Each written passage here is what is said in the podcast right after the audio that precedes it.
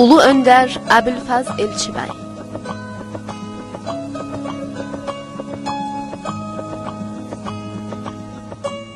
Azərbaycan Türk Cümhuriyyətinin qurucu lideri Ulu Öndər Məhəmməd Əmin Rəsulzadə 1918-ci ildə qaldırdığı Azərbaycan qutsal bayrağını Sovyet baskıları sonucu endirdiyi zaman bir kere yükselen bayraq bir daha yerə enməz demişdi.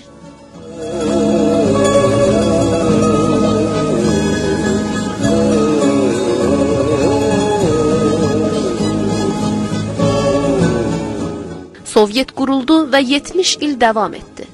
Ancaq 1918-ci ildə qurulan Cümhuriyyət və yüksəlib Azərbaycan göylərində dalğalanan bayraq 70 il sonra Əbülfəz Elçibəy tərəfindən eyni yerə asılaraq bir daha yüksəldi.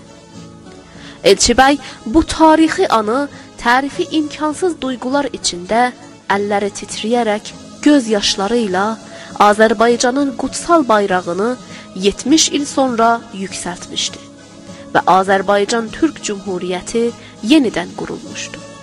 Sovyetlər zamanındakı soy adı ilə Əbülfəz Əliyev 1938-ci ildə Naxçıvanın Kələki kəndində dünyaya göz açdı.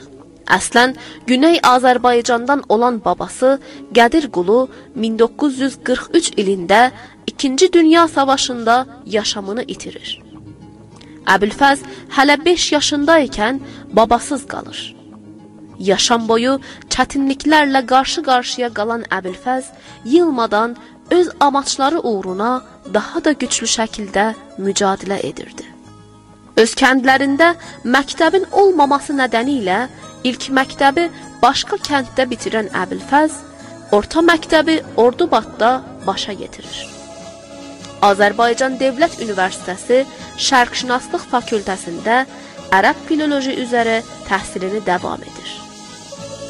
Orta məktəb və universitet dövrü Əbülfəzlin yaşamı boyu uğrunda mücadilə edəcəyi düşünsəl təməllərinin oluşmasında ən parlaq dönəm olaraq bilinməkdədir.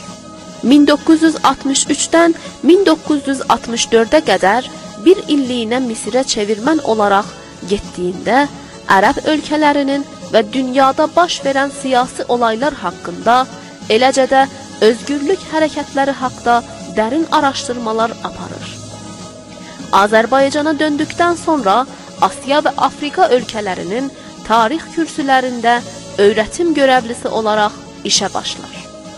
O zamanlar hələ Əliyev soy adı ilə tanınan Elçi bəy artıq türk düşüncəsini və türk birliyi məfkurəsini mənimsəmiş, Sovyetlərin işğalçı və sömürgəci siyasətləri qarşısında bir neçə dostu ilə birlikdə o dövr Azərbaycanında milli türk düşüncəsini yüksəltmək və dirçəltmək üçün mücadilə etməyə başlamışdı.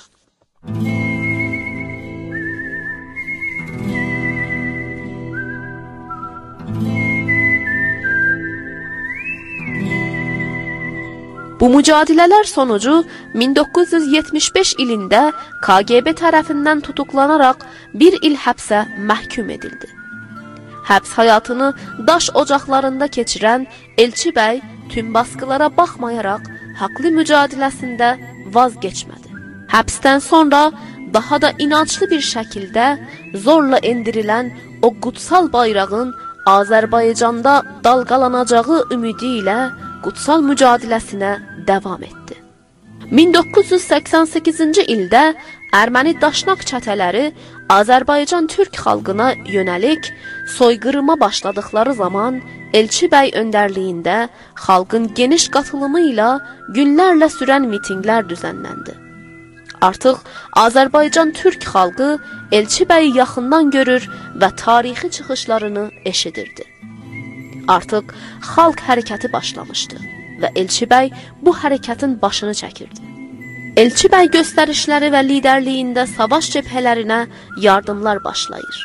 1989 ili Azərbaycan tarixində ən önəmli illərdən biri olaraq tarixə yazılır.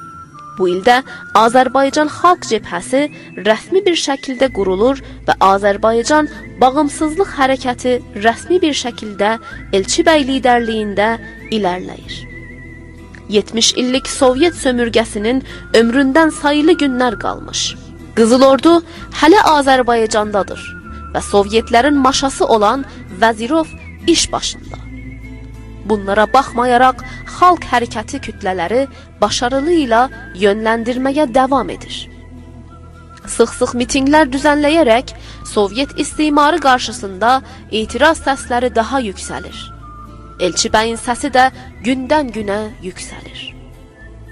Aralıqsız mitinqlərdə çıxış edir və milli ruhun və şuurun yüksəlməsində tarixi rolunu üstlənir.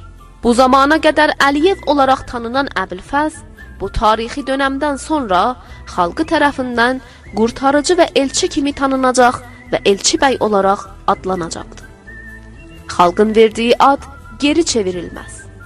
Bəy də geri çevirmədi və bu adı bundan sonra Elçi bəy adını mənimsədi. 1989 ilinin may ayının 28-ci günü Azərbaycan bağımsızlığını qazanır. 10 illər sonra Elçi bəy və dostlarının haqlı mübarizələri sonuclanmışdı. Ancaq hələ Azərbaycan Komünist Partisi iş başındadır. Hələ milli dövlət və xalqın seçdiyi bir iqtidar və milli bir anayasa ortada yoxdur. Başda Elçi bəy olaraq xalq cəbhəsinin böyük basqıları və düzənlədiyi mitinqlər və xalq yürüyüşləri sonucu Vəzirov qaçır və yerinə yenə də ruslar tərəfindən Ayaz Mütəllibov Komünist Partisi başına gətirilir. Mitinqlər və göstərilər davam edir. Elçi bəy anayasanın dəyişməsini və 1918-də qurucu öndər Məhəmməd Əmin Rəsulzadənin ilkələrinin qəbul olunması üçün açlıq etisabına başlayır. Bu haqlı mücadilə xalqın və onun layiq lideri Elçi bəyin öz veriləri ilə aylarca sürər. Əbülfəz Elçi bəy xalq cəbhəsinin genel başqanı seçildikdən sonra rəsmi bir şəkildə milli istəklər xalqında geniş qatılımı ilə düzənlənən mitinqlərdə dilə gətirilir. Üç ilkə üzərinə dayandırılan bu istəklər Azərbaycan Cümhuriyyəti Anayasasının yenidən düzənlənməsi, Azərbaycan Xalq Cəbhəsinin rəsmiyyəti və Azərbaycan bayrağının və milli marşın rəsmiyyəti idi. Əbülfəz Elçi bəy Rus ordusunun çevrələdiyi bu mitinqlərdə bir çox dəfə yaralanmasına baxmayaraq haqlı milli mücadiləsinə davam etdi.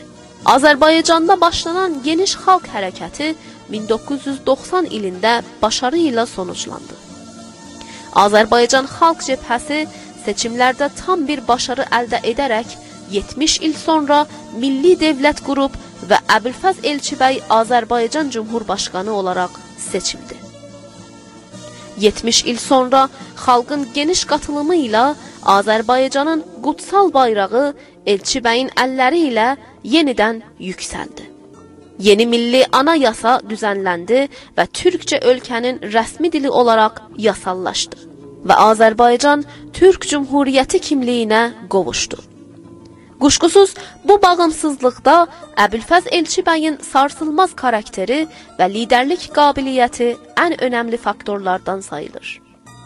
Milli türk düşüncə və türk birliyi ilkəsinə hər zaman inanan və uğrunda mübarizə aparan Elçibəy hələ Cumhurbaşqanı seçilmədən öncə xalq cəbhəsində bütün müxalifətlərə baxmayaraq tüm sorumluluqları üzərinə alaraq Quzey və Güney Azərbaycan sınırlarının qaldırılması haqda qərar çıxarmışdı. O hər zaman Güney Azərbaycanın bağımsızlığını əsl amacı olaraq gördü. Təəssüflə Əbülfəz Elçibəyin qurduğu dövlət Rus və Erməni gücləri tərəfindən darbəyə məruz qalaraq davam edə bilmədi.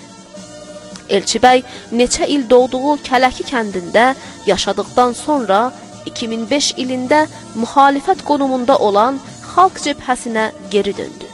Səratan xəstəliyinə yaxalanan Elçibəy aktiv siyasətdə bir çox olumsuzluqlarla qarşı-qarşıya qalmasına baxmayaraq, Türk birliyi əsasında düşüncələrində daha istiqrarlı bir şəkildə çalışmalarına davam edirdi.